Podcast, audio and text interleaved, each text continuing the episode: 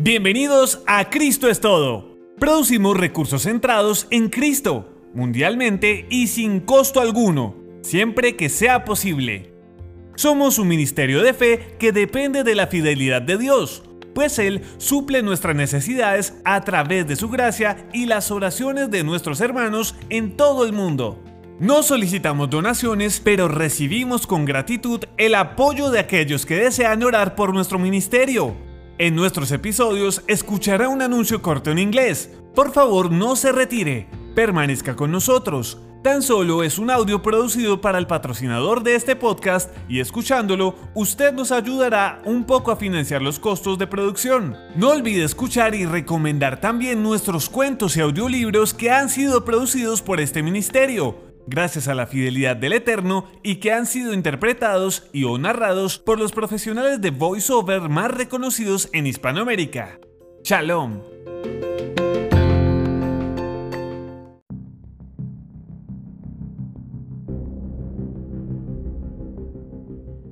Bien, hermano, hace como 15 días estuvimos tratando el asunto de que la salvación es por gracia.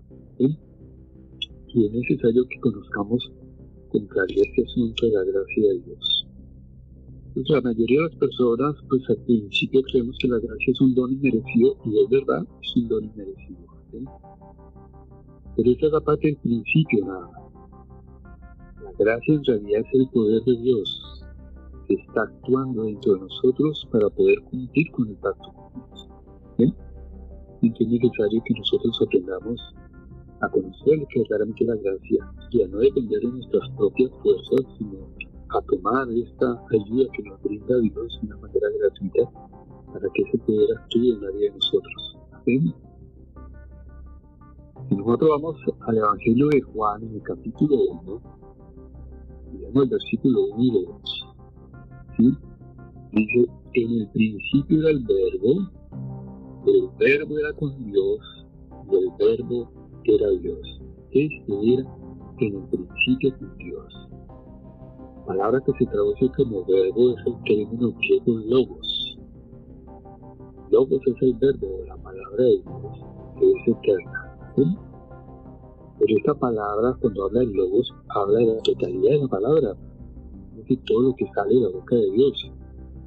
Y ahí de muchas cosas que salen de la boca de Dios, Dios permitió que solamente una porción de su palabra quedara registrada, y es lo que nosotros llamamos las santas escrituras, porque considero que eso era lo único lo necesario para nosotros, para adquirir realmente la salvación y adquirir otra vez la imagen y de Dios que Adán perdió cuando cayó. Entonces el Logos es la palabra en cuanto a la Biblia, la palabra escrita está desde Génesis 1.1 hasta Apocalipsis 22 Ese es el Logos, el Logos. Dado que a veces cuando nos oramos podemos recibir una palabra específica directamente de Dios. Pero es un caso que es específico para mi vida en particular, no para todos los demás. Esa palabra también es parte del Logos. Pero que no conforma parte de las escrituras, que no que tener Es decir, que si yo recibo una profecía parte del Señor, y si es para mí, yo no lo puedo presentar como si fuera para todos los demás, simplemente es para mí, la guardo para mí. Y obedezco a lo que Él me ¿sí? Ya, si Él me dice una palabra y advertencia que va solo, no solo para mí, sino también para aquellos que se reúnen con nosotros, pues es diferente. Mi obligación es dar la palabra no tratar de convencer a las personas, que no tratamos de convencer a las personas, sino que las personas aprendan a confiar la palabra de Dios. El que recibe la palabra, pues ya es responsable de de lo que escuchó. Amén. Bien, el Logos, que es la palabra de Dios, dice el Logos, que es la palabra de Dios y que es eterna, ese Logos se hizo carne. Es decir, la palabra de Dios tomó forma humana. Y eso hay que entenderlo muy bien. Entonces, Juan 1, el versículo 1 dice, en el principio era el verbo, es decir, que la palabra siempre ha existido, la palabra es eterna, así como es el Padre con Dios. Después dice, y el verbo era con Dios, significa que siempre ha coexistido con el Padre, la palabra. Y después dice, el verbo era Dios, está declarando que el verbo es Dios, como lo es el Padre. Este era en el principio con Dios, su existencia siempre ha sido llena de Cuando vemos entonces que este verbo se hizo como forma humana, porque eso está declarado también en Juan, cuando nosotros leemos en el versículo 14 de ese capítulo 1, el Evangelio Juan dice, y aquel verbo fue hecho carne, y habitó entre nosotros, y vimos su gloria como gloria de un del Padre, lleno de gracia y de verdad. Entonces, este lobo que se hizo carne, ¿sí? que es la persona de Cristo Jesús, él vino ¿sí? con la gracia de Dios para administrar la gracia de Dios, ¿sí? para aquellos que hayan creído en Él. esa gracia con la verdad, y la verdad es la palabra de Dios. En el versículo 17 dice, pues la ley por medio de Moisés fue dada, pero la gracia y la vinieron por medio de Jesucristo. También hay en Juan 1. Entonces fíjate que qué es lo que nos va a ministrar el Señor, el Señor va a ministrar la gracia de Dios. Amén. Ahora, la gracia de Dios no significa que se va a la ley de Dios, no, todo lo contrario. A través de la gracia de Dios que nosotros podemos, podemos cumplir con la ley de Dios, porque el fracaso precisamente del primer pacto es que Dios permitió que ellos trataran de cumplir los mandamientos de Dios, esos diez mandamientos, más los estatutos y los decretos en sus propias fuerzas. Pero Dios lo hizo con una finalidad para que se dé cuenta que el hombre no puede cumplir la ley de Dios en sus propias fuerzas a causa de que nuestro cuerpo está enfermo porque muere el pecado.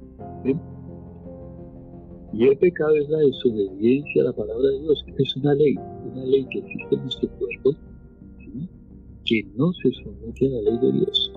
Eso es el pecado pecado es una fuerza ¿sí? que no permite que nosotros obedezcamos a la ley de Dios, mandamientos, palabra. Entonces la gracia es el poder divino de Dios que opera entre nosotros por medio de su Espíritu Santo para que nosotros podamos cumplir con la ley de Dios. Que la gracia es el poder de Dios actuando en nosotros. Ese poder está en el Espíritu Santo. Inclusive cuando Jesucristo mismo estuvo aquí en la tierra, Él no voy a resucitar a nadie ni sanar a nadie, sino es a través todo del Espíritu. Cuando ustedes, por ejemplo, miramos este pasaje en Mateo, en Mateo 12, por favor. ¿Sí? en un momento. Libro de Mateo, en el capítulo 12, cuando él tiene una confrontación acerca de sanar a un hombre que estaba poseído de demonio. ¿Sí? Bueno, hermanos, desde el versículo Dios mediante 22 ¿sí? hasta el 28. Dice así. Entonces fue traído a él, a Jesucristo endemoniado, ciego y mudo esa no, de tal manera que el cielo primero veía y hablaba. Toda la gente estaba atónica y decía, ¿era este aquel hijo de David? A los fariseos a le decían, este no echa fuera los demonios, sino por él príncipe de. Sabiendo Jesús los pensamientos de ellos, les dijo, todo reino dividido contra sí mismo es asolado y cada ciudad o casa dividida contra sí misma no permanecerá.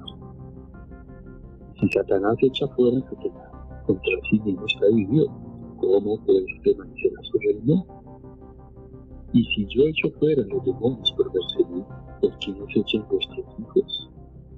Por tanto, ellos darán vuestro juego. El punto claro, que es el versículo 28. Pero si yo por el Espíritu de Dios echo fuera los demonios, de que está declarando el Señor. Yo, por el Espíritu de Dios, he hecho fuera lo demás. Ciertamente ha llegado a vosotros el reino de Dios. En otras palabras, la realidad del reino de Dios en nuestras vidas es la presencia del Espíritu dentro de nosotros. No podemos pensar que el reino de Dios es lo que puedan ver nuestros ojos, palacios, hubiera no. El reino es la presencia del Espíritu de Dios entre nosotros. ¿no? Si tenemos el Espíritu, no hay problema. Si no, tenemos el Espíritu, hay problema. Entonces Jesucristo, cuando sanaba, cuando echaba para el demonio, no lo hacía porque hubiera poder, era la presencia del Espíritu que estaba en él. Lo que hacía eso es importante saberlo, ¿no? Porque el Señor actuó con nosotros así en el estado en que estamos nosotros, pero con la diferencia que en Él nunca hubo pecado. Entonces, si volvemos a destruir y vemos, por ejemplo, en Filipenses, en el capítulo 2, y vemos del versículo 5 y 7, la palabra hace esta declaración y se haya pues en vosotros este sentir que hubo también en Cristo Jesús, el cual siendo en forma de Dios, no estimó el ser igual a Dios como cosa que aferrarse, sino que se despojó a sí mismo, tomando forma de siervo, hecho semejante a los hombres. Quiere decir que cuando el Señor decidió tomar y asumir el cuerpo humano, la naturaleza humana, él no hizo uso de su divinidad, se despojó de ella y actuó como un hombre normal, así como nosotros. ¿Y por qué tenía que ser así? Porque él tenía que vencer precisamente al pecado, tenía que vencer al enemigo, tenía que vencer y tenía que cumplir con la ley de Dios, como un hombre cualquiera, así como nosotros. Porque él era quien nos iba a abrir el camino para que nosotros lo recorramos. Él fue el que abrió el camino de la salvación. Él fue el que lo recorrió. Él tuvo que ser perfeccionado como hombre. y Él tuvo que padecer para llegar a la perfección. Y eso lo declara la Biblia. Cuando ustedes leen, por ejemplo, en el libro de Hebreos, en el capítulo 2, nosotros vemos partir del versículo, podemos leer a partir del versículo 5. ¿Sí? Carta a los Hebreos, capítulo 2, vamos a leer desde el versículo 5 ¿sí? hasta el 18. Dice así. Porque no sujetó se refiere al Padre, de que el Padre tendrá en su corazón, no se declara el mundo del hierro al sangre. Porque el primero que sujetó a los fue que él creó, primero que le entregó la autoridad sobre su creación Satanás y otra casa. Él decidió ser una nueva criatura, para tomar el lugar que había tenido hacer. Y como no para acá, entonces lo hizo a través de su hijo. ¿sí? Entonces dice así, porque no sujetó a los ángeles del mundo del miedo, hacer las cuales están adorando, pero alguien testificó en cierto lugar diciendo, yo es el hombre para que te acuerdes de él y del del hombre para que lo hiciste. Le hiciste un poco menor que los ángeles y le colocaste de gloria y de honra y lo pusiste sobre las obras de tus manos. Todo lo sujetaste bajo sus pies. Pero en cuanto le sujetó todas las cosas, nada dijo que no sea sujeto a él. Pero todavía no vemos que todas las cosas le sean sujetas. El problema de la sujeción en una iglesia que nosotros le transformaron. A partir del versículo 9 dice, pero vemos aquí que fue hecho un poco menor. Y a causa del padecimiento de la muerte, para que por la gracia de Dios gustase la muerte por nosotros. Es decir, que como nosotros ya estábamos condenados, y esto también hay que entenderlo muy claramente, que nosotros como hacemos nos tenemos ya bajo condenación. Sería bueno que me leamos unos versículos en Romanos, en el capítulo 5, para entender un poquito ¿sí? de la causa ¿sí? de lo que realmente es el pecado y lo que Dios trajo ¿sí? por culpa de Adán. Romanos 5, 12 dice así. Por tanto, como el pecado entró en el mundo por un hombre, y por el pecado de la muerte, así pasó la muerte a todos los hombres por cuanto todos pecaron. El pecado entró a través de Adán y ese pecado se transmite a través de la simiente de generación en generación. Pero si te cae que nace ya nace con el pecado por dentro, ya viene, ¿sí? Y que ya de la persona. Y por eso es que una persona nace ya sabe que está destinada a la muerte. Y como que no sabemos cuántos años deja permitir pero la muerte no se puede evitar. Todos vamos a necesitar muerte. Y si existe el camino hacia la muerte, pues eso significa que el pecado realmente sí mora entre nosotros. Porque la causa del pecado es precisamente la muerte. Pero que eso es algo que tenemos que entender nosotros, que el pecado entró en Adán. Y el pecado trajo la muerte sobre Adán. Pero toda la descendencia que toda la humanidad a partir de Adán pasa a través de la descendencia de Adán. Porque el pecado lo transmite los hombres. ¿sí? Por eso fue necesario que el Mesías en su nacimiento no podía participar el hombre, tenía que ser la participación del Espíritu Santo. Si hubiera participado el hombre, él hubiera sido con pecado, pero no hubo del Espíritu Santo.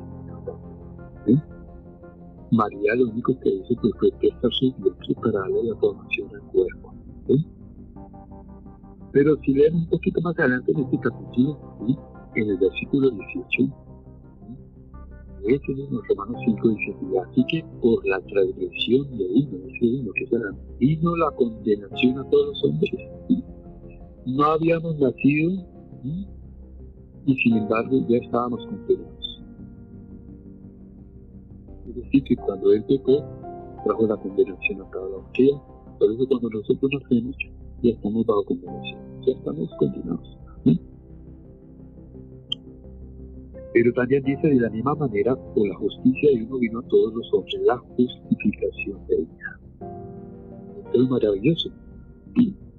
Es, es justo sabe que no podía perderse toda la humanidad a causa del pecado de un solo hombre. Entonces decidió también que a través de un solo hombre él rescatará a la humanidad de la condenación. Y ese, ese personaje es Jesucristo, la gracia de Dios. Ahora, fíjense que en el versículo 19, este mismo capítulo 5 dice porque así como por la desobediencia de un hombre los muchos fueron constituidos de poder, fíjate que qué fue lo que sucedió con Adán. Adán desobedeció al único mandamiento que le había dado Dios, que le dijo, es mejor mirar en Génesis, en el capítulo 2, para que tengamos claro que fue el único mandamiento. Bueno, ya le había dado otros mandamientos, pero principalmente este fue el mandamiento que es precisamente cometido. Cuando vamos a Génesis 2, versículos 18 y 17, le dice el Señor, y mandó Jehová Dios al hombre diciendo, de todo árbol del huerto podrás comer, mas del árbol de la ciencia y bien de mal no porque el día que le comieres ciertamente morirás. ¿Sí? Ya él está vestido. Eva todavía no había sido creada, ¿sí? porque más adelante dice en el versículo 18 de Jehová Dios no tengo que lo solo daré ayuda idónea para él. ¿sí? Mandamiento lo recibió estando Adán solo. No debía comer del árbol de la ciencia divina, porque el día que comiera este fruto, ¿sí? él iba a morir. Pues ese fruto contiene precisamente pecado. Cuando pasamos a Génesis 3, el Señor entonces le hace un llamado. En el versículo 17, Génesis 3, 17, le dice Dios al hombre. Y al hombre dijo, por cuanto beneficia al de tu mujer y comiste del árbol que te mandé Maldita será toda la tierra por tu causa cuando lo compraré por el día de tu vida. ¿Sí? Por este, haber el desobedeció este mandamiento trajo la condenación y entró el pecado. Amén. Entonces, regresándonos de nuevo a lo que habla Romanos capítulo 5, en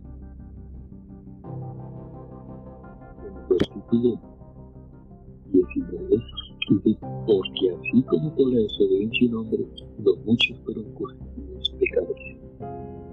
Debemos entender, hermanos, que el pecado no debemos considerar la raíz del pecado como los frutos.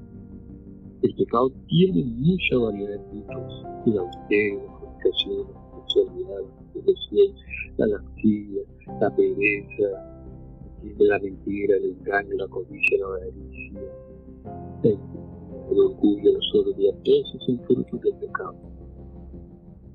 Pero realmente la, esencia, la raíz del pecado es la desobediencia a la palabra de Dios.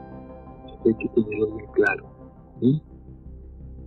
Si nosotros desobedecemos la palabra de Dios, pues entramos en el ámbito del pecado. Y eso va a producir en nuestros días una serie de Entonces, lo que tenemos que atacar es la raíz del pecado. Y esa raíz es esa fuerza que existe entre nuestro cuerpo a no querer obedecer ¿Eh? No podemos enfrentar a nuestras propias fuerzas, porque ella es mayor que nuestra voluntad. La única manera de eso es a través de la gracia de Dios. Palabras necesitamos la ayuda de Dios. ¿Eh? Eso necesitamos para que pueda entrar a operar esa gracia, porque esa gracia la necesita precisamente el Señor Jesucristo. ¿ven? Cuando ustedes van a la segunda carta a los Corintios, el capítulo 13, versículo 14, ¿sí? dice así, la gracia del Señor Jesucristo, el amor de Dios y la comunión del Espíritu Santo sea con todos nosotros. Dice el Padre, el Hijo y el Espíritu siempre trabajando juntos. Pero lo que tenemos que entender es eso. ¿Quién va a suministrar la gracia de Dios? La gracia del Señor Jesucristo. Amén. Pero es cuando comenzamos la enseñanza dice que es que es Dios y que es Dios, que la palabra se hizo carne. Y habitó entre nosotros lleno de gracia y de verdad. Amén. Jesús dice que nosotros tomamos la gracia de Jesucristo y de esa gracia se encuentra en su palabra. Amén. En su palabra. Bien, entonces dice la gracia Señor Jesucristo. Necesitamos la gracia todos los días, necesitamos la gracia. El amor de Dios, nos va a suministrar el amor de Dios. Él nos va a el amor y la comunión del Espíritu Santo será con todos nosotros. Ahora, que de inteligencia que tenemos Si nosotros no mantenemos una comunión con el Espíritu Santo a diario, no va a poder operar la gracia en nosotros. Y si la gracia no opera en nosotros, no vamos a ser inundados del amor de Dios. Es decir, este es un canal donde el Espíritu trabaja con nosotros, pero el Espíritu solamente puede trabajar con nosotros si estamos en permanente comunión con Él. Y cuando estamos en comunión con Él, a operar la gracia de Dios en nuestras vidas. En palabras, el Señor derrama su gracia a través del Espíritu. Pero la gracia no viene sola, la gracia viene acompañada del amor de Dios. Entonces, si yo quiero experimentar la salvación en mi vida, lo que tengo que hacer es permanecer en esa comunión con Él, para que el Espíritu suministre la gracia que necesito para ese día en particular. Y para que el amor de Dios fluya a través de mí. No podemos nosotros dar amor a los demás, porque debemos entender que nosotros somos seres limitados. Además tenemos muchos problemas. Amén tenemos demasiados prejuicios, demasiadas ideas preconcebidas, si hay personas que no piensan como nosotros, tenemos la tendencia a rechazarlas, a no escucharlas. Amén. ¿Sí? Porque nuestro amor es limitado, nuestros sentimientos son limitados, nuestra mente es limitada. Pero Dios no. Dios es ilimitado en todas sus virtudes, en todos sus dones. Entonces, si el amor de Dios está fluyendo en nuestra vida de manera vertical, que es a través de la comunión con el Espíritu, para que baje la gracia de Dios y entre la gracia y el amor del Padre, la gracia del Hijo, y entre la gracia y el amor del Padre. Si no existe comunión todos los días en nuestra vida, pues no lo vamos a poder manifestar en el aspecto horizontal, que es precisamente el mandamiento de amar a. No, nosotros no tenemos la capacidad de generar amor entre nosotros mismos. ¿Sí? Eso es que hay problemas en el matrimonio. La paciencia, nuestra paciencia es limitada, nuestra mansedumbre es limitada, nuestro amor, el sentimiento es limitado. Pero Dios no. Dios es ilimitado. Pero si yo me desconecto de la fuente de la vida de Dios, tendrá suministrar todas las virtudes divinas a mí. Todo que me provoca. Porque no soy yo, sino el poder de Dios operando a través de mí. Y lo que yo más tengo que cuidar en la vida es precisamente la comunión con el Espíritu Santo. No me voy a preocupar tanto por tratar de guardar los mandamientos a la manera en que lo tenía que guardar en primer parte. ¿eh? Que presenta los diez mandamientos y tengo que tenerlos presentes y para eso me ponen esas vestiduras que llevan los colores que significan los. ¿eh? Para recordar, o las cintas que tengo que colocar en la derecha y también algo en los frontales para recordar que eran los mandamientos. No, yo lo que necesito es tener el espíritu porque en el espíritu está contenido toda la palabra de Dios. ¿Sí? Lo que necesito es mantener la fluidez y esta es la manera de nosotros ir obteniendo la gracia de Dios en nuestras vidas.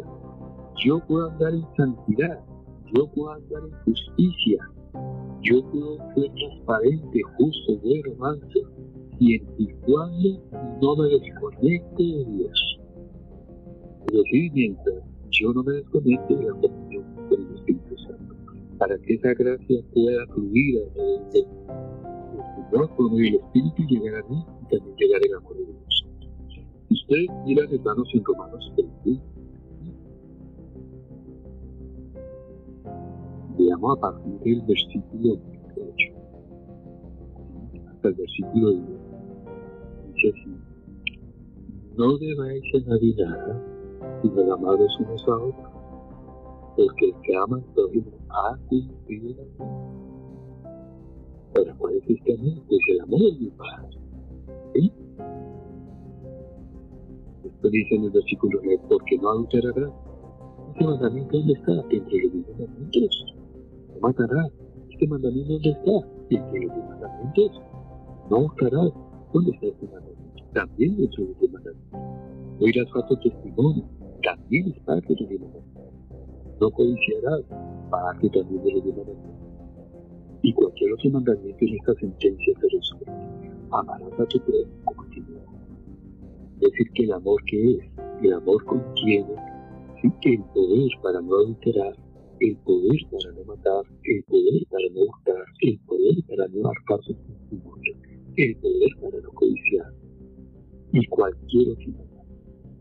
Todo la suma de estos mandamientos es lo que realmente llega a conjugarse en la palabra no solo eso, sino también la virtudes divinas. Amén. Entonces, mira lo que dice el versículo 10, dice Romanos 13, dice, el amor no hace mal al prójimo. Claro, si no adultero no estoy haciendo daño, si yo no mato, si yo no uso, si yo no doy falsos testimonios, si yo no juicio, pues todo eso conduce a que yo no le haga mal al prójimo. Pero ¿de dónde viene el mandamiento? El mandamiento procede de la boca de Dios que es la posición vertical, la posición que nosotros tenemos delante de Dios. Ahora esos mandamientos y ese cumplimiento de los mandamientos desciende a través del amor que lo contiene la gracia de Dios y que solamente lo puede tener a través de la comunión con el Espíritu. Entonces, el amor no hace mal al prójimo, así que el cumplimiento de la ley es el amor. En otras palabras, el amor la suma de todos los mandamientos de Dios, amén, operando nuestra vida. Amén. Y aquí si pasamos a Galatas, en el capítulo 5, vemos el versículo 14, amén, dice, porque toda la ley tiene esta sola palabra amarás a tu prójimo como tú. Lo que yo entender es lo siguiente. En el Antiguo Testamento, el Señor le dio los diez mandamientos a Moisés. ¿sí? Los diez mandamientos, porque eso realmente son los mandamientos. ¿Amén? Cuando leemos nosotros en la carta de Éxodo, en el capítulo 34, si leemos el versículo 27 y 28, dice, Jehová dijo a Dios, escribe tú estas palabras, porque conforme estas palabras he hecho pacto contigo y con Israel. Estas son las palabras del pacto. ¿sí? Palabras que salen de la boca de Dios. Y él estuvo allí, versículo 28, y él estuvo allí con Jehová 40 días y 40 noches, bebió agua. Y escribió en las tablas las palabras del pacto y los diez mandamientos. Ese mismo pacto es el pacto que también tenemos nosotros. ¿Sí? ¿Sí? El cumplimiento de los mandamientos. ¿Sí? No hay que confundir la obra que hace el Señor con el pacto que hace. ¿Sí? Porque cuando ustedes dan precisamente, por ejemplo, Mateo 26, cuando están en la, en la cena, de que declara precisamente el Señor. Leemos en Mateo 26, 26, dice, voy a leer del 26 al 28, dice, y mientras comían tomó Jesús el pan y lo partió y dio a sus discípulos y dijo, tomad, este cuerpo.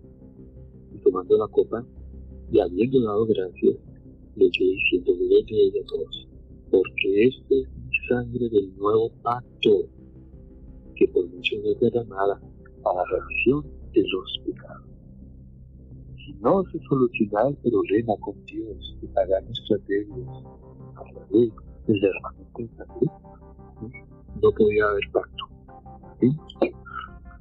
Entonces, ¿qué fue lo que hizo el Señor? Que vino y ofreció su sangre como garantía para el pacto. ¿Para, para cuál pacto? Para el pacto de los diez mandamientos. Sigue vigente. ¿Sí? No es otra clase de mandamientos. Simplemente que el Señor lo reduce en dos mandamientos. ¿sí? Si volvemos a Éxodo, a mí, en el capítulo 20, entonces vamos a leer desde el versículo 1 hasta el versículo 17, donde aparece precisamente eso es Dios.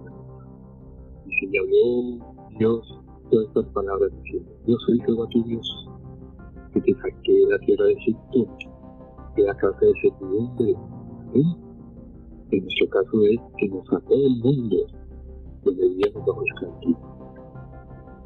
Y primero dice, no tendrás dioses ajenos delante de. Este es un mandamiento de mentira ética. Nuestra obligación con Dios es esa. Y firmamos pacto con Dios y estamos diciendo, no, no vamos a tener más dioses. Y esa es la parte, la obligación mía para con Dios. No debo tener otros dioses delante de mí. ¿sí? Versículo 4 dice, no te harás imagen ni ninguna semejanza de lo que está arriba en el cielo, ni abajo en la tierra, ni en las aguas de la tierra.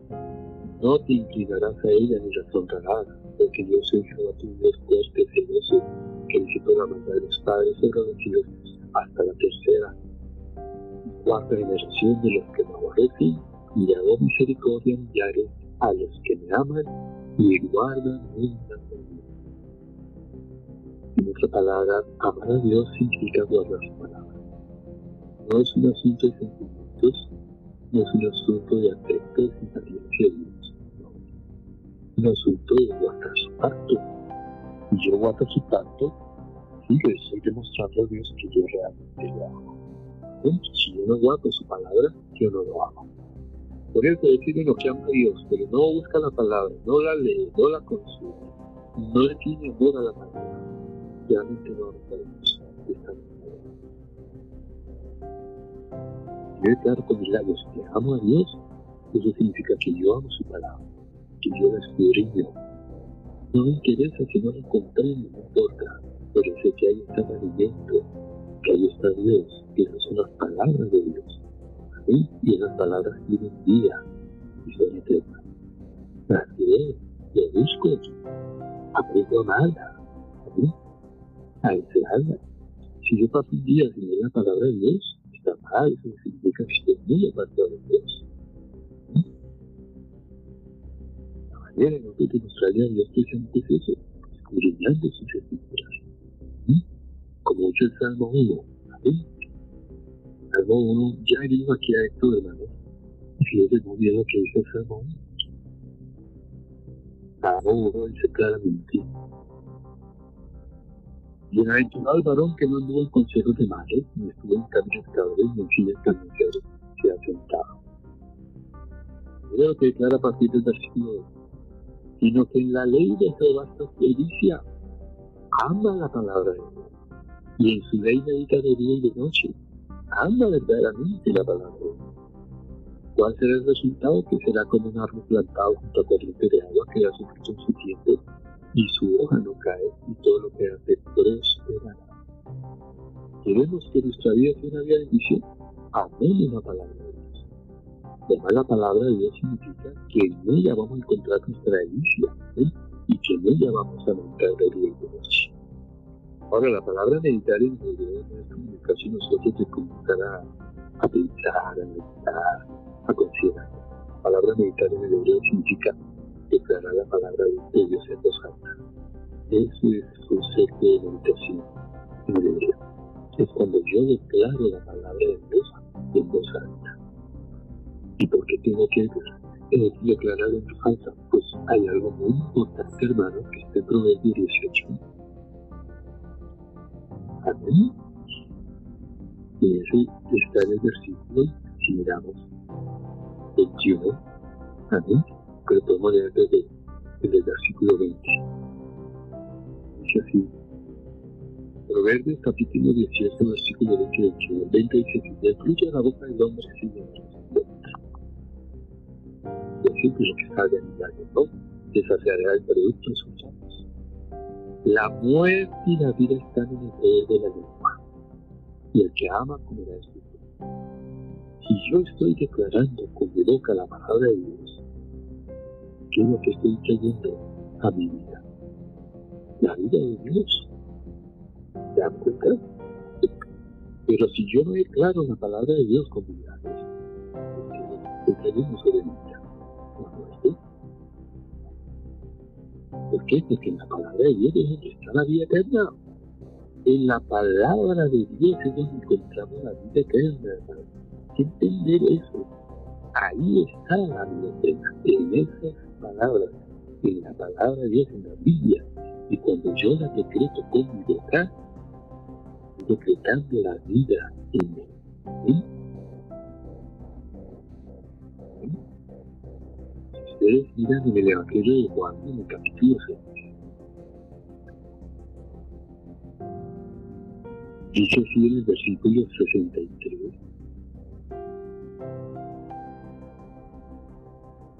y vamos a leer desde el versículo 63 hasta el 68. Declara el Señor, el Espíritu es la vida. La carne para nada aprovecha. Las palabras que yo hablo son espíritu y son vida.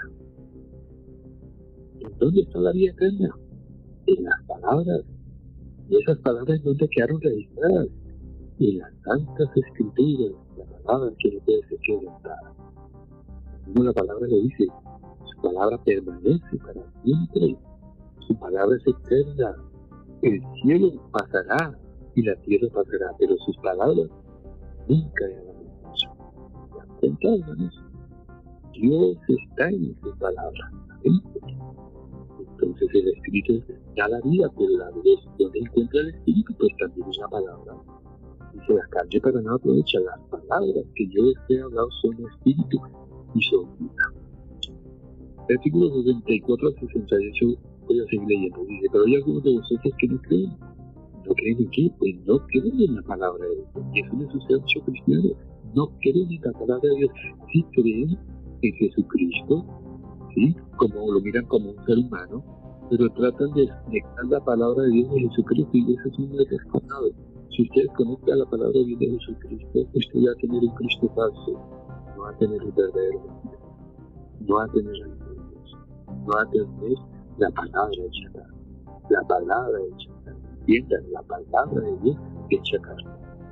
No podemos desconectar las escrituras ni el Espíritu Santo, ni el Hijo, ni el Padre. Entonces encuentro ya el Padre el Hijo y el Espíritu en las palabras que están escritas en las santas escrituras.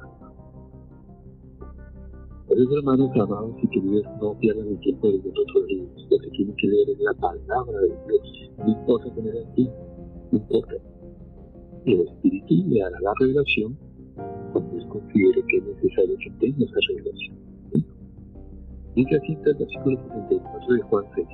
Pero hay algunos de nosotros que no creen, que no creían en la palabra. Porque Jesús sabía desde el principio quiénes eran los que creían y quién le había entregado. Y dijo, por eso mismo que os he dicho que ninguno puede ir a mí sin el revelado del Padre. Desde entonces muchos de sus discípulos volvieron atrás y ya no andaban con él. Dijo entonces Jesús a los doce, ¿queréis acaso iros también vosotros? Le respondió Simón Pedro, Señor, aquí iremos. Tú tienes palabras de vida eterna. ¿En dónde encuentro yo la vida eterna? En las palabras de Dios, que fue lo que quedó registrado. ¿Sí? Ahora, si van a Juan 12, ese mismo Evangelio, en el capítulo 12, la declaración que el Señor hace a partir del versículo 44 dice así. Jesús clamó y dijo, el que cree en mí, el que cree en mí, no cree en mí, sino en el que envió. Creer en el Hijo es creer en el Padre. Y el que me ve, ve al que me. Yo, la luz, he venido al mundo para que todo aquel que cree en mí no permanezca en tinieblas al que oye mis palabras y no las guarda, no cree en ellas, no se interesa en ellas, no se preocupa por ellas. Dice, yo no le juzgo, porque no he venido a juzgar al mundo, sino a salvar al mundo. El que me rechaza y no recibe mis palabras, tiene quien me juzgue.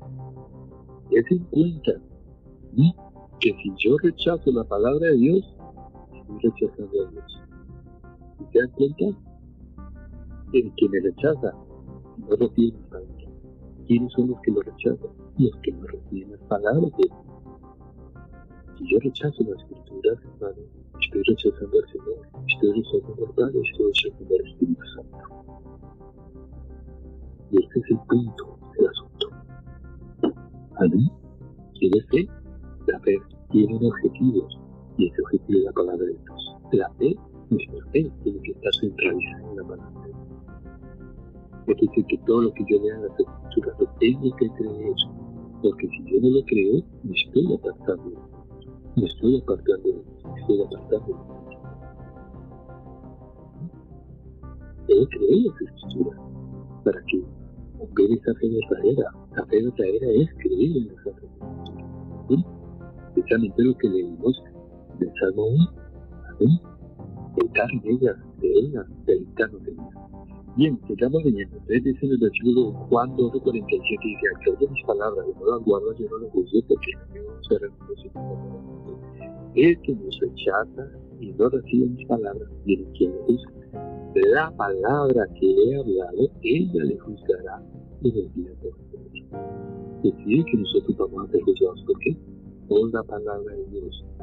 No vamos a ser juzgados por lo que nos predicó alguien, no vamos a ser juzgados por lo que, que leímos, no vamos a ser juzgados por lo que escuchamos, vamos a ser juzgados por lo que está escrito en la palabra de Dios. En eso consiste el juicio. Y exclusivamente lo que tiene que ver con el pacto de Dios, con los demás. Versículo 49 dice, porque yo no he hablado por mi propia cuenta. El Padre que me dio, Él me dio mandamiento de lo que he de decir y de lo que he de hablar. Y sé que su mandamiento es vida eterna. ¿Dónde está la vida eterna? En el mandamiento de Dios, en las palabras de Dios. Tiene la vida eterna, la vida Así pues, lo que yo hablo Yo hablo como el Padre lo ha hecho. ¿Cuál es la idea de esta enseñanza? La idea es que no podemos desconectar la palabra de Dios de Dios. No podemos desconectar la palabra de Dios del Hijo de Dios. No podemos desconectar la palabra de Dios del Espíritu de Dios. ¿sí? Porque el Espíritu, ¿sí? el Hijo y el Padre están contenidos en la palabra de Dios. ¿sí? Juan 14, este mismo evangelio, ¿sí? dice el Señor así en el versículo 15, si me amáis, guardad mi Es el concepto. El concepto de Dios de amar no consiste en tener un sentimiento hacia Él, consiste en que guardemos su palabra, guardar sus mandamientos. Y él dice en el versículo 16, yo rogaré al Padre y yo rogaré al Padre y os dará otro consolador para que esté con vosotros para siempre. El Espíritu de verdad, el cual el mundo no puede recibir, porque no le ven ni le conocen, pero vosotros le conocéis, que mora con vosotros, ese con significado de y estará en vosotros. La preposición significa dentro de nosotros. Amén. Y eso que nos quiere el Señor.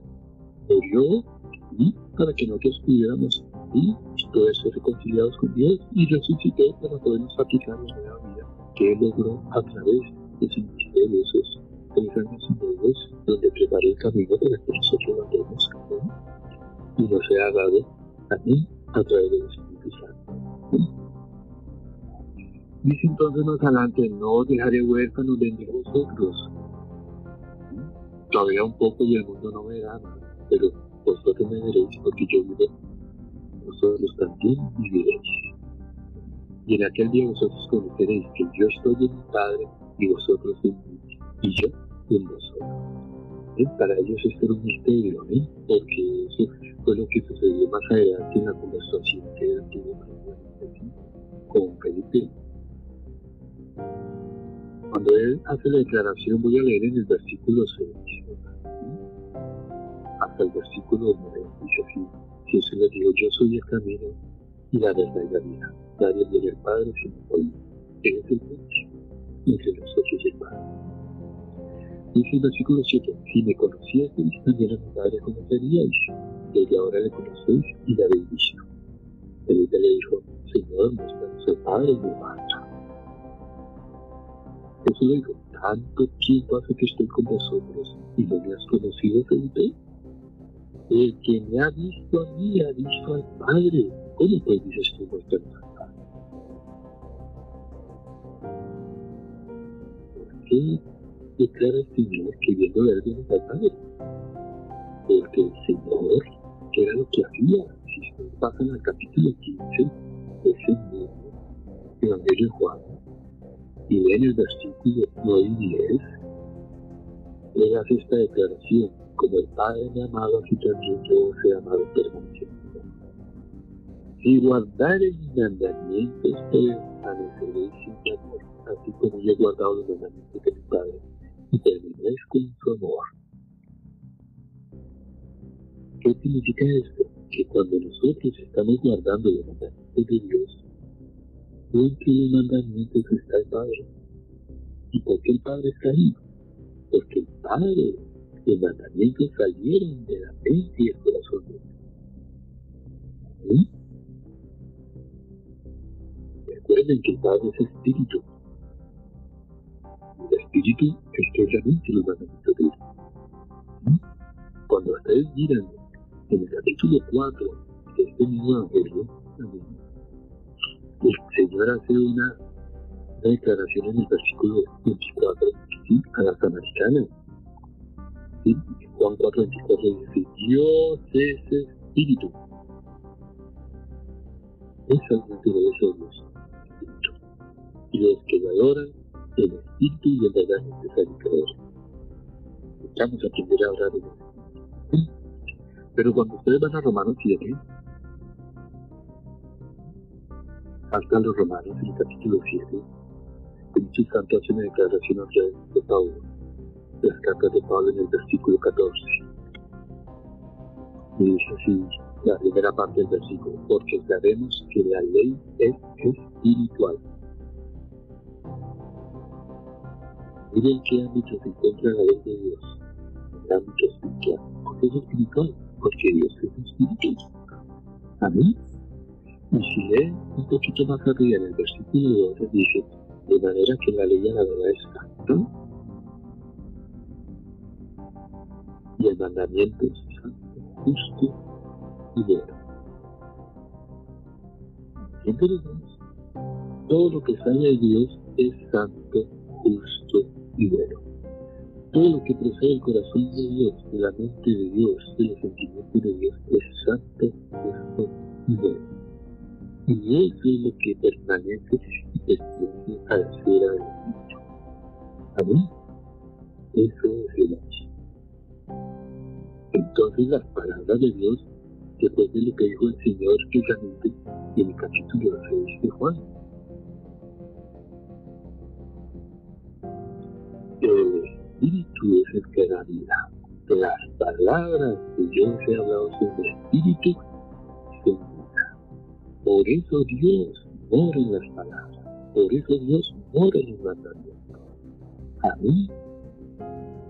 Y cuando pasamos de nuevo a Juan, capítulo 14, el Señor hace esta declaración clara en el versículo 21 al 24. Dice, el que tiene mi mandamiento y los guarda, él es el que me ama. Y el que me ama, se ha amado por mi Padre y yo le amaré y me manifestaré a él. ¿Sí? ¿Quiero yo tener la manifestación de Dios en mi vida? Debo guardar su palabra, la manera de amar a Dios. ¿Sí? Ahora, si bien el versículo 23 y 24 dice así, respondió Jesús y dijo, el que me ama, mi palabra guardará, y mi Padre le amará. Y vendremos a él y haremos morada con él. ¿Dónde mora el Padre? ¿Dónde mora el Hijo? ¿Dónde mora el Espíritu Santo? En las palabras que están escritas en los escrituras, en sus mandamientos. Por eso es que guardar el pacto es tener a Dios dentro de nosotros. Guardar el pacto es tener el Espíritu dentro de nosotros. Guardar el pacto es tener la gracia de Dios en nosotros. ¿Amén? No que dice como comienza el Señor este capítulo, el capítulo 12 de Juan, porque Él dice en el versículo 1, no se turbe vuestro corazón, creéis en Dios, creéis también en. Pero cuando creo yo en Dios y cuando creo en Él, pues cuando creo a sus palabras, cuando creo en la Biblia, cuando creo lo que está registrado en las palabras, sobre todo cuando está hablando de Dios, cuando está hablando del Hijo cuando está hablando del Espíritu Santo. Porque la Biblia hay muchas historias que corresponden a los siervos de Dios, a David, a Ana, y todo. Pero ellos tuvieron momentos donde Dios les habló directamente. Y esas son las palabras que yo tengo que registrar en mi corazón, lo que Dios les habló. Algunas Biblias, por ejemplo, traen la parte donde habla Dios no directamente todos entonces me facilita pues. Saber qué es lo que Dios ha hablado a mí, porque es donde está la vida eterna ¿sí? Entonces mire, Juan 14 no dice, no se de vuestro corazón, que dicen que también en mí. Y yo creo en las palabras de Dios, estoy creyendo en Hijo, estoy creyendo en Padre. Y eso va a traer como que, que mi corazón no se turbe. Después dice en el versículo 2, en la casa de mi Padre muchas moradas en la casa de mi padre muchas moradas. Si así no fuera, yo le hubiera dicho, hoy puedes preparar lugar para nosotros. Pero es que piensa que, bueno, sí, sí, va a preparar unas casas allá en el cielo para nosotros, y no sé cómo quiere comer, si vamos Es que la principal morada es precisamente guardar su palabra, porque si nosotros guardamos palabra, ¿qué sucede? Que Él vendrá y hará morada dentro de nosotros porque es lo que está aclarando en el versículo 24, y que el que no me ama no guarda mis palabras, y la palabra que aquí yo no es mía, sino el Padre que me envió. En el 23 dice, que cuando el Señor que me ama, mi palabra guardará, y mi Padre le amará, y vendremos a él, y haremos morada con él. En el 24 entonces dice, el que no me ama no guarda mi palabra. Si yo no amo las palabras de Dios, significa que yo no las estoy guardando. Yo las puedo leer, pero si no las guardo, no las medito, no las declaro, estoy guardando. Si no guardo las palabras, significa que el Padre ni me ama, ni vendrá a mí y hará morada conmigo. Cuando yo esas palabras las guardo en mi corazón y en mi mente, entonces soy una morada para Él, soy el templo de. Y declara en el versículo 24 la segunda parte la palabra que había sido es una palabra para ustedes, corazón del Padre, la mente. Entonces, guardada la palabra de Dios en nuestra mente y en nuestro corazón. Significa tener al Padre, tener al Hijo y tener al Espíritu Santo. Miren algo que está muy hermoso en la carta de Isaías en el capítulo 66, el versículo 1 y 2. Dice así. Carta al profeta Isaías, capítulo 66, versículo 1 dice Jehová, dijo así, el cielo es mi trono y la tierra el estado de mi ¿Dónde está la casa que me habréis de edificar? ¿Y dónde el lugar de mi Van a hizo todas estas cosas, y así todas estas cosas fueron, dice Jehová. Pero miraré a aquel pobre y humilde de espíritu y que tiembla a mi palabra. No puedo llegar a la palabra de Dios con orgullo, con soberbia, con altivez, colocando mis pensamientos delante de la palabra de Dios. Error fatal. Siempre tengo que mirar la palabra de Dios como algo civil, porque es Dios mismo. Tengo que llegar con respeto tengo que ir con reverencia. No puedo consultarlo consultara un libro más. Mirar ahí es Dios, son sus palabras escritas, es Dios mío. ¿sí? Pero pesado que es. Para eso requiero yo tener humildad. Un espíritu humilde, de alguien que carezca de orgullo, soberbia, y el Espíritu cómo se revela, en que quiero su palabra, tengo temor de su palabra, tengo reverencia a su palabra. Entonces, ¿cuál es la casa que él está buscando? La casa que él busca es un hombre que sea pobre de espíritu, donde la palabra es que necesita en su corazón. Ese es el lugar de reposo de. Por eso, porque él nos hizo una semejanza de Dios ¿Para qué? Para que la palabra de Él habite en nuestras mentes y nuestros corazones. Ese es el sentido de la salvación, ese es el objetivo de la salvación. Que su palabra mora en nosotros, porque cuando su palabra mora en nuestro corazón y nuestra mente, ¿qué sucede? Que nos hacemos uno con Él. Y nos vamos a hacer uno con Él, ¿por qué? Porque vamos a pensar como Él, vamos a orar como Él, vamos a hacer nuestros juicios como Él. Tenemos a la imagen de la ¿sí? Y lo que hace son Él y nosotros es su palabra, que es palabra de vida, que está en el ámbito espiritual, también que contiene la eterna. Dios es la fuente de la vida. Y la manera de suministrar esa vida en nosotros es a través de su palabra. Por eso si nosotros miramos otra vez volviendo a Juan, pero mira, no olvidemos esto, necesitamos humildad. Pobreza, pobreza en el sentido que necesitamos de Él. Necesito de Él todos los días, necesito recurrir a Él y clamarle a Él. ¿sí? Él con un espíritu humilde, nada de soberbia, nada y quiero ante su palabra, decir con reverencia su palabra. ¿sí? Que en este sentido los judíos tienen mucho más reverencia que nosotros. Cuando Dios cargan de rollos, ¿eh? Hacen con mucha y hacen con mucho respeto, lo tratan con mucha honra. Nadie puede cargar esos rollos entre una persona. Bien, hermano. Entonces, volvamos al Evangelio de Juan, hermanos. Juan es algo que yo les pido, hermanos, que lean con mucho evangelio. Porque es un evangelio muy clave. Juan nos dice en el capítulo 17, bien, versículo 3, él dice así, esta la vida eterna, que te conozcan a ti, el único Dios verdadero y Jesucristo en Santiago. Mire que el sentido de la vida eterna no es tanto estar salvo, porque es que nosotros somos tan egoístas que simplemente nos interesa la salvación de dar la vida eterna y de Dios va más allá de eso. Dios nos dice, el rey, la vida es más que eso. ¿Eh?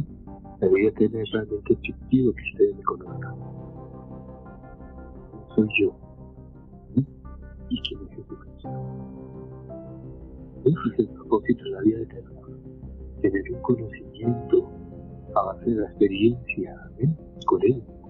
Conocimiento claro de quién es Él y de quién es su Jesucristo. Conocimiento, no tiene. La vida eterna es que te conozcan a ti y el único Dios verdadero de Jesucristo aquí en Pero cuando tú unes este concepto que está declarando ahí el Señor, ¿sí? con la primera epístola de Juan, en el capítulo 2, del versículo 3 al versículo 5, y en esto sabemos que nosotros le conocemos y guardamos sus mandamientos. Siempre el Señor nos está enfocando hacia abajo, hacia Es imposible conocer a Dios si nosotros no guardamos su palabra y nos da conocimiento la palabra. La vida, la experiencia y guardar sus mandamientos. Versículo 4 dice, el que dice, yo le conozco y no guardo sus mandamientos, el tal es, es mentiroso y la verdad no está en él. No son doctrinas, hermanos, porque las religiones tienen muchas doctrinas y por eso viene tanto distanciamiento entre uno y otro, siendo los mismos cristianos teniendo la misma Biblia, pero todos con conceptos e interpretaciones erróneas de la palabra. Si leyéramos la palabra de Dios y dejáramos que el mismo Espíritu nos enseñe no existirían esas divisiones. Y tuviéramos la fe, ¿sí? la fe y la confianza plena en la palabra de Dios, no existirían esas divisiones. Pero si estamos buscando personas que realmente nos traduzcan la Biblia o nos den interpretaciones para creer que es la verdad, estamos muy equivocados. Efectivamente, por eso que ha sufrido la felicidad. Y jamás veremos en el blanco, solo haremos el blanco si nosotros comenzamos a leer la palabra de Dios directamente, alimentarnos de ella, y si comenzamos a guardar su mandamiento. Porque si no guardamos su mandamiento, es imposible que nosotros comenzamos precisamente a ir y ahí es donde vienen las confusiones, bueno, este señor dice que esto y esto y esto y unas bonitas, pero resulta que el testimonio su vida, su conducta y su comportamiento es todo lo contrario de lo que está hablando. Y entre la confusión en nuestra cabeza. Uno bien declara que esa clase de personas son falsos profesores, son falsos Falsos ¿sí? Porque lo que nosotros no es verdadero sino que guardando su palabra. Versículo 4 entonces nos dice, el que dice yo le conozco y no guardo mis mandamientos tal vez mentiroso y la verdad es imposible conocer a Dios no guardar su palabra. El versículo 5 dice, pero el que guarda su palabra, en este verdaderamente el amor de Dios se ha perfeccionado. Por esto sabemos que estamos en él. Amén, hermanos. Si guardamos la palabra de Dios, conoceremos a Dios. ¿Por qué? La palabra de Dios es el pensamiento que hace el corazón de Dios. Es su carácter, es su forma de pensar, la forma como la forma como la. Y esos mandamientos es lo que trae la perfección, la santidad y la justicia y el bien en nuestras vidas. Amén, hermanos. Ya me pasé, hermanos, como cinco minutos y no alcanzamos a terminar los mandamientos del Pacto. bueno, les digo esta tarea, hermanos. Lean Éxodo 20, hermanos, ¿sí? Para que se den cuenta en qué consiste el pacto, que Dios lo resume en dos. Amarás al Señor tu Dios con todo su corazón, con todo su mente, con toda su alma, que se refiere a los 24 mandamientos. y el restante es camarada que puede contigo, que refleja nuestro plan. Pero lo que tenemos que entender es que si no amamos a Dios, no amar al prójimo. Porque necesitamos del amor de Dios para poder amar al prójimo. Nosotros no tenemos amor en nosotros mismos para amar al prójimo. Ese amor solamente puede crecer en nosotros si no perdemos la comunión. Y ese es el trabajo que nosotros continuamente. Por eso el Señor en el Evangelio de Juan, en el capítulo 15, terminó con ese versículo, hace una declaración y muy solemne. En el versículo 5, capítulo 15, versículo 5 dice, yo soy la vida, es la vida. Nosotros los papás, que que permanece en mí, y en él, este lleva mucho fruto. Porque separado de mí, nada podéis hacer.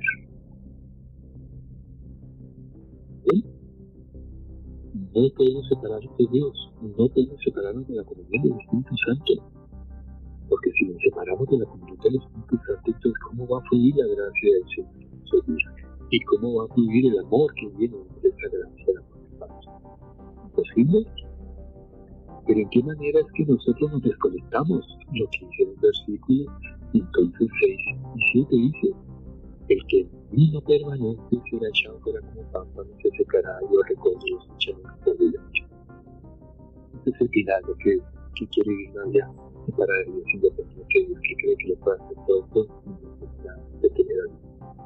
Pero el versículo 17 dice así, si permanecéis en mí y mis palabras permanecen en vosotros, y todo lo que queréis y será hecho. No permanecemos en las palabras de Dios, no estamos permaneciendo. Realmente, hermanos, tenemos que permanecer en las palabras de Dios para permanecer. Si yo no permanezco en las palabras de Dios, ¿qué está sucediendo conmigo? Me estoy separando de Dios. ¿Sí? la clave es precisamente creer en la palabra de Dios, amar esa palabra de Dios, que fluya a mí, a través de la comunión, la gracia de Dios y el amor del Padre en nuestra vida. Y fluye ese amor y así nosotros podemos tener conforme a la palabra de Dios. Nunca hemos tratado de, de cumplir la palabra de Dios en nuestra vida jamás. Porque si lo hacemos, le estamos diciendo al Señor, ¿sabe qué? Tu gracia no la necesito, yo puedo, porque eso es lo que sucedió con el primer pastor. Y él, no, nosotros podemos cumplir esos mandamientos nuestras propias fuerzas. Fracasaron y Dios permitió para que iban a fracasar por causa del pecado. ¿Sí? De la manera de nosotros sentir el pacto de Dios a través de la gracia. Y esa gracia es no desconectarnos de la comunidad de Dios para que pueda fluir la gracia de Dios y el amor del Padre a través de la No olviden ese versículo que es clave, 2 Corintios capítulo 13 y el último versículo, el versículo 14. Oremos, hermanos, ¿sí? Y no mediante el otro domingo continuamos con el de la gracia. Padre, te damos gracias, Señor, palabra, Señor honra y la gloria para ti. Hemos leído tu palabra, hemos considerado tu palabra, que me declaras en tu palabra. Que esta palabra se haga realidad en nuestras vidas, Señor. Y desarrolle en nosotros todo pensamiento duro en credibilidad acerca de tu palabra. Porque en ella es donde está la vida eterna, y donde se contiene, Señor. Estás con plenitud del Espíritu, Señor, y tu Hijo. Enséñanos a amar tu palabra Señor, para guardarla. Queremos experimentar en esta semana tu gracia de nuestro Señor, a esa necesidad, Señor, fundamental y esencial de nuestra vida, que no podemos desconectarnos de ti, Señor, sino en esa comunión con tu Espíritu, a través del diálogo, Señor, a través de la lectura de la palabra, a través de la palabra, a través de las cosas que hayamos de hacer, pedirte a ti, Señor, sin tu dirección, dejar a un lado confianza en sí mismo, sino que de nuestros padres y Señor. Padre, bendice a mis hermanos, bendice a mis la vida y la familia de mi familia, Señor. Señor, vemos que tienes tu gracia sobre aquellos parientes nuestros que aún no han llegado a tu camino. Tu misericordia sobre. Y es tu espíritu que es que convence de justicia y. Te pedimos, Padre, en el nombre de Cristo Jesús. Bendito y alabado sea tu nombre. Amén.